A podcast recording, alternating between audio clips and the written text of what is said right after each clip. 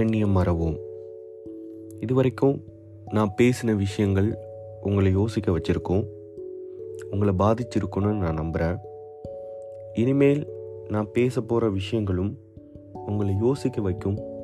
உங்களை ஒரு சின்ன மாற்றத்தை நோக்கி கொண்டு போகுங்கிற நம்பிக்கையோட நான் தொடர்ந்து பேச போகிறேன் இவ்வளோ காலம் நாம் கடந்து வந்தாலும் என்ன தான் மாடர்ன் சயின்ஸ் அட்வான்ஸ் டெக்னாலஜின்னு நம்ம வாழ்ந்தாலும் பெண் பெண்ணியம் அப்படிங்கிற கருத்தோட பழமைவாதியாக தான் நாம் இன்னும் இருக்கோம்.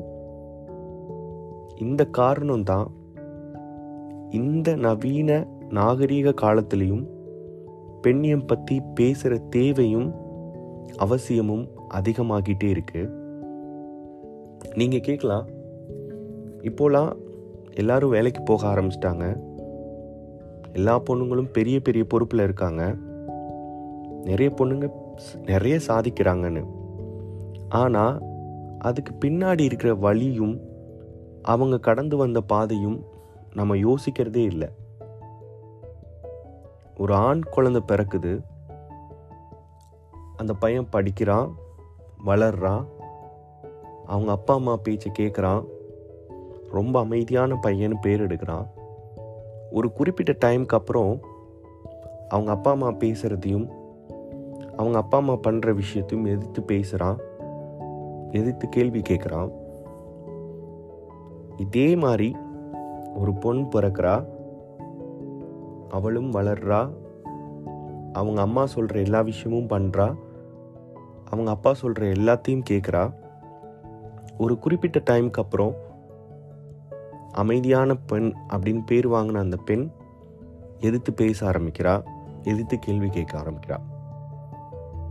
என்னோட லைஃப்பில் நடந்த இந்த ரெண்டு விஷயங்களும் ஒரு ஆண் எதிர்த்து பேசினா என்ன மாதிரி கேக் என்ன மாதிரி பேசுகிறாங்க ஒரு பெண் எதிர்த்து பேசினா என்ன மாதிரி சொல்கிறாங்கன்னு என்னோட லைஃப்லேருந்து நான் சொல்கிறேன் நான் என்னோட அப்பாவை நான் எதிர்த்து பேசும்போது நான் எதிர்த்து கேள்வி கேட்கும்போது என்னோடய அப்பா என்னோடய அம்மாட்ட ஷேர் பண்ணுறாங்க பையன் வளர்ந்துட்டான் அவனுக்கு பொறுப்பு வந்துருச்சு அப்படின்னு.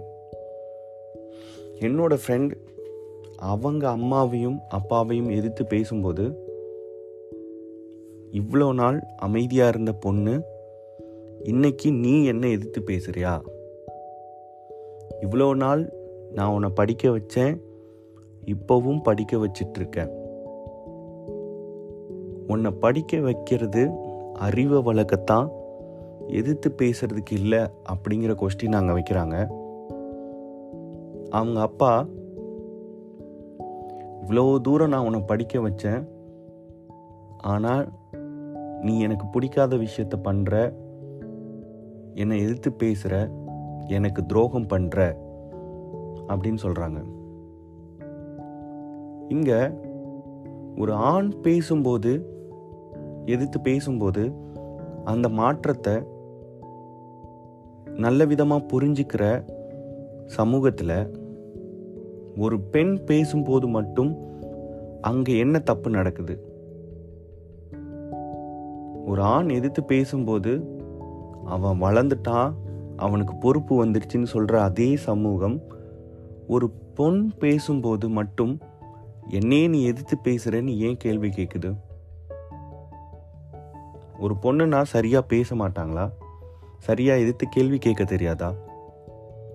ஏன் இந்த மனநிலை நமக்கு வருது?